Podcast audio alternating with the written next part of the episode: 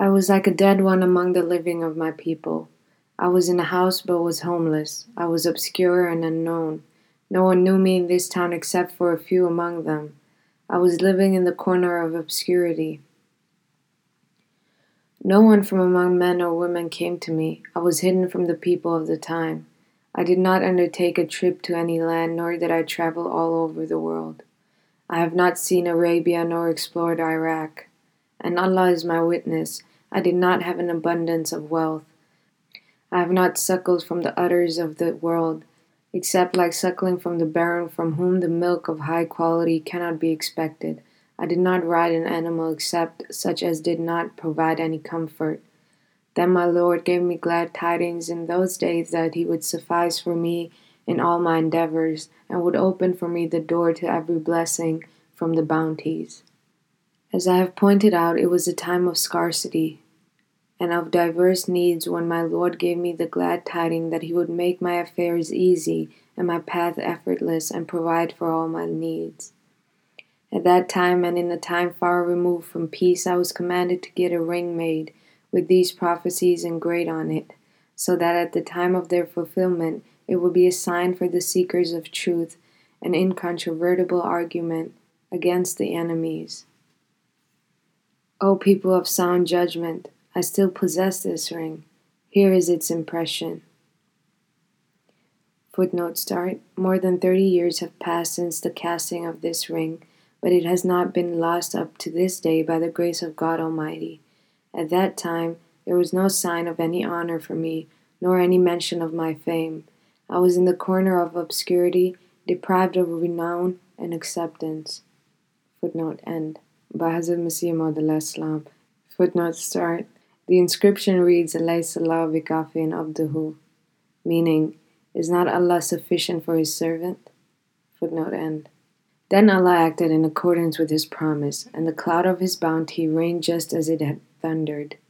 Allah transformed a small seed into all trees and ripe fruits. There is no way to deny, even if all the groups of the disbelievers were to unite, for the testimony of the witness has blackened the face of everyone who denies it. How can the midday sun be denied? When the word of my Lord was fulfilled and He filled my coffers, people came running to my door. From a drop I became like oceans. From a small pebble I became like mighty mountains. From a small plant I became like trees laden with fruits. And from an insect I became like a renowned hero of the battlefield. Certainly there is a sign in this for those who are wise. Similarly, in the very beginning of my mission, my Lord gave me the glad tidings of a long life, saying, You will witness a distant progeny. Hence, in keeping with this, he granted me a life long enough to see not only my own children, but also the children of my children. He saved me from being like the Abtar who are not granted a child. This sign alone shall suffice for a person of good fortune.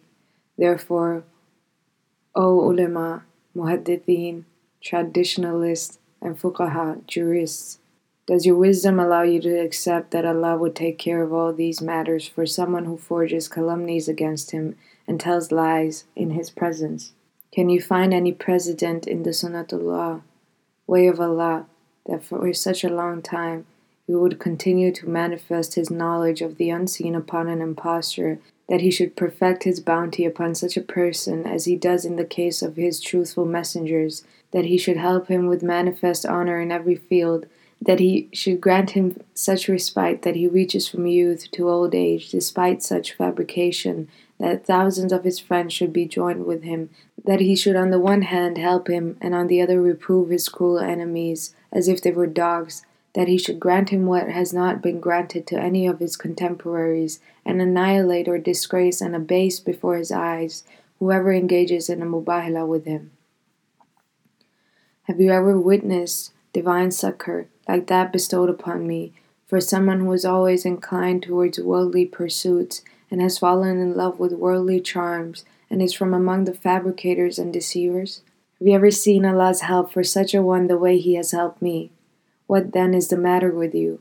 Why do you not reflect like the righteous? May God guide you. How long will you continue to declare the servants of God who are recipients of His support to be disbelievers?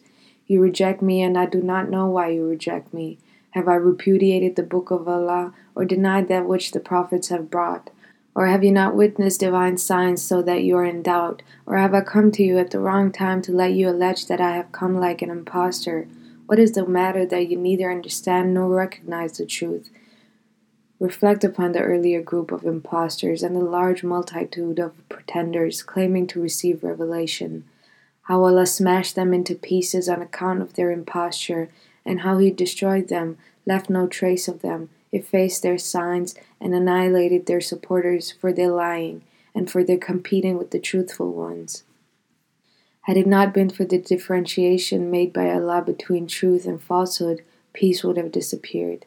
The holy would have been deemed to be at par with the unholy, and the deserts with habitations. No distinction would have been left between those favored by God and those rejected by Him. May God have mercy on you. Know that falsehood does not last long, and impostors are humiliated in the last part of their lives.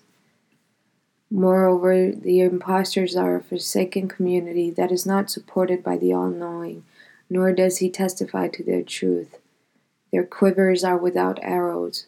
They possess nothing but talk. They are not supported nor blessed like the elect of God. For this indeed is the way of Allah, that whenever an impostor rises against the truthful one, and stands up to him in disagreement and confronts him with the intent of mubahala, God Almighty throws him down with disgrace and humiliation. This is what God, the Holy One, always does in order to distinguish between the truthful and those who are liars. Impostors are never granted help from Allah, nor are they supported by the Spirit from Him, nor are they blessed with heavenly light. They are not offered the food that is granted to the virtuous, they are nothing but the dogs of the world. You will find them ever inclined towards it. You will find their bosoms full of mundane desires. Indeed, their own actions testify against them. Hence, eventually, they will be humiliated. Only then will the being that distinguishes the wicked from the pure be recognized. As for those who were found to be truthful by their Lord Allah the Exalted, turned their attention away from the mundane world and inclined them to His own self. Therefore, for his sake, they opted for the dark day, i.e., a life of trials, and a red death, i.e., the death of martyrdom. They surrendered both their body and soul to him and hastened to him to the best of their ability. They fulfilled all the requirements of love and completed the circuits of devotion. Such people shall not be disgraced in this world or in the hereafter. They will abide in mansions of honor and loftiness. They will not witness any weakness when facing their enemies, and Allah will protect them from every slip. He shall pardon them and exalt them if they stumble. As such, they will lead a life of security. The difference between them and fabricators is comparable to the growing brightness of the forenoon and the night when it becomes still, or the one between good milk and very sour vinegar. To the onlooker, the light upon their faces is very evident. They have bidden farewell to the hag of the world and her embellishments, and opted for the hereafter and tasted its tranquillity. They have attained peace with God after discarding their baser desires. They fell prostrate at the altar of God and hastened to Him after their estrangement from this world. They contented themselves with the coarse fabrics and humble vegetables of this world. Thus, their souls are given cloaks shining like lightning along with a pure diet, and they are given back what they have left behind. This is how Allah treats His sincere people. Allah looked upon them and found them clean and pure. He saw that they preferred Him to whatever is other than Him. Therefore, He accorded them preference in opposition to their opponents. He found that they were His, and so He became theirs, and made them the recipients of the descent of light. This indeed has been the divine practice for the earlier people as well as the latter ones. Numerous wells are dug up so that they may be thrown into them, but God pulls them out with His own hands and assists them. The calamities they face are not meant to destroy them, but are intended to show God's miracles through them. The afflictions they encounter are not meant to annihilate them, but to prove that they are the ones receiving His succor. These are the people whom their beloved has chosen for himself, and God does not humiliate a people unless the hearts of these chosen ones are distressed because of the trouble caused by the evil ones. Such has been his practice since times immemorial, For whenever his servants turn to him, their entreaties are accepted. And when they seek victory, the plans of every unjust and stingy opponent are frustrated. His chosen servants live under the mantle of his protection. You see them to be living, but they have annihilated themselves for him. Do you think that such people belonged only to earlier ages, and that God does not desire similar individuals to be raised in the latter days? May your mother lose you. Footnote start. In the Arabic language, this phrase is used to convey a reprimand with affection. Footnote end. This kind of thinking is manifest error.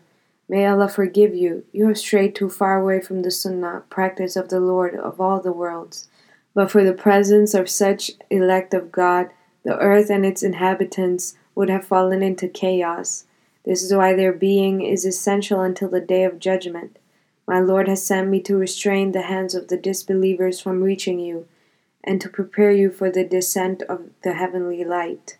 What is the matter with you that you are not grateful but are instead turning away from guidance? Do you know that you will be left to yourselves uncontrolled? Every day is followed by its morrow. I have not come to you out of any selfish inclination, nor was I eager to make an appearance. Rather, I preferred to live an anonymous life, quite like the dwellers of the graves.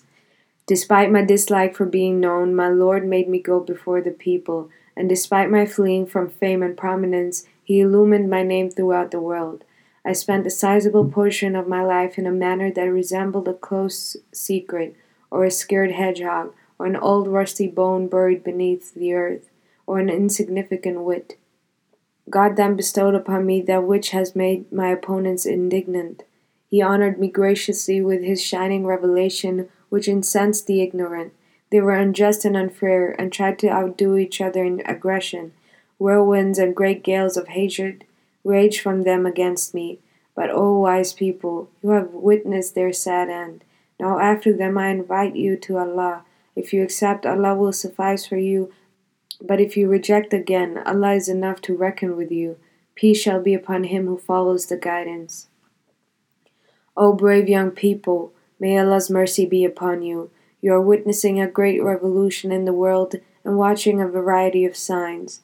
The most unfortunate people in this age are the Muslims. Their dominion has been snatched away from them, and many of them are alienating themselves from the faith. No calamity descends except upon them, and no misfortune befalls except upon their people, nor is there any innovation but is introduced among them. The world does not present its treasures to them, except to dazzle their eyes. We see their youth, they have discarded the lifestyle of the Islamic nation and have obliterated the marks of the Sunnah of the Prophet. They shave their beards, take pride in their mustaches, and let them grow, along with dressing like the Christians. They are the unluckiest people under the canopy of the heavens, for whom the earth provides a shelter in this age. They turn away from the grace of Allah whenever it visits them, flee from the mercy of Allah when it comes, and avoid Allah's serving table, heavenly food, when it approaches them. They follow other paths, they fear not the heat of the fire and its flames, yet they fear the bitterness of the world. They have traversed the entire path of which Satan did not cover even half. In this way, they have gone beyond the rebellious, sneaking whisperer. Among them are some who say they alone are scholars, yet they talk like fools and mislead people without possessing knowledge and guidance. They turn away from the truth which now is so open and self evident. They bury the best of the messengers وسلم, in the earth, but raise Isa السلام, to the heavens. That indeed is an unfair division. They have sight, but do not see. They witness the truth, yet they pretend knowingly to be sightless. They hide truth that is as manifest as the midday sun. Do they not see the help of Allah and the way it came? Each year, God demonstrates to them signs which they so abhor. Footnote start. I have recorded time and again that among the magnificent signs of Allah is the prophecy that contains the news that great multitudes of people will accept me and join this movement. I received this revelation when I was unknown and obscure among the commoners and the elite. After that, the number of my followers increased to such an extent that its full range and the extent of its numbers is known to God, who has knowledge of all that is known and unknown. Therefore, pause and reflect is this not one of the great signs? My statement is also supported by what I received today, the last day of January 1907 from Egypt. I reproduce a couple of lines for the perusal of the fair minded, which are as follows Letter of Ahmad Zuhri Badruddin of Alexandria. To the honorable and worthy of respect, the promised Messiah of Qadian, India, and the Punjab. After salutation, it is submitted that in this country the number of your followers is very large, quite like the particles of sand and pebbles. Every one of them is a genuine follower of your creed and the follower of your helpers. The writer, Ahmad Zuhri Badruddin of Alexandria, December 19, 1906. Footnote end.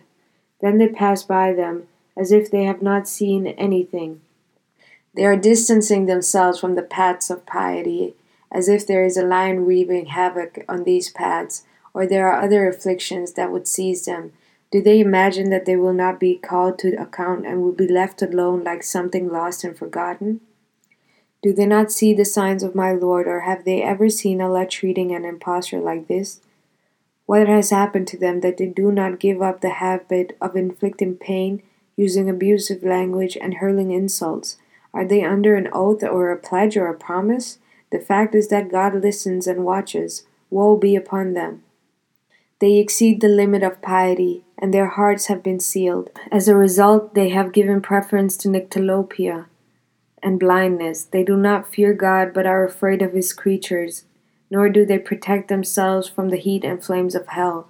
They were given the keys of the house of the faith, which they neither entered themselves nor did they let others enter it. Can there be any hope that they would believe in the Imam of the age? On the contrary, they say that he is an impostor who is misleading the world and parading in the garb of a Muslim, and that he does not believe in God and his chosen Prophet Muhammad They have not split my chest open. What then has informed them of my secret disbelief? They have witnessed such signs that if they had been witnessed by the perished people of the earlier ages, they would not have suffered chastisement in this world and in the hereafter. It is indeed so unfortunate that the sun rose in their presence, became so bright, and yet they are hiding themselves in a cave and give preference to darkness. They make no distinction between the embezzler and the trustworthy, nor between the bright day and a dark night. They seek to put out the light sent down by the glorious God, but Allah is the master of His will, even if their machination could move mountains. Do they imagine that there are people who know no decline? God will soon nullify their machination, even if it looks like the milk that goes down the throat fast and becomes part and parcel of the body, or like a diet that is very nice and sweet. Do they have the power to avert his decree? Holy is our Lord, the incomparably high. He is always triumphant and is never defeated. The jurisdiction of his wit extends from the heavens to the depths of the earth. Is there a brave young person who fears him and does not transgress? Is there an emancipated person, unfettered by prejudice, who submits to him and does not disobey? Are they relying on the beliefs of their early forefathers, in whose thinking there was no consistency? You will find that they differed among themselves. Their minds repeatedly tossed their views in diverse directions, and therefore they could not muster any stability or permanence. Each moment it continued to change. I swear by Allah that I am truthful. They denied what I brought without any knowledge or clear reason. Should they be proven true, I willingly surrender myself for the slaughter. What more can I do? For their part, they only concoct wild conjectures while remaining unaware of the truth. They claim that the earthquakes and the plague had struck them due to the evil fortune of those people who are inauspicious. Look at what they are saying. They simply blurt nonsense. O enemies of the book and the messenger, wherefrom do you augur evil fortune?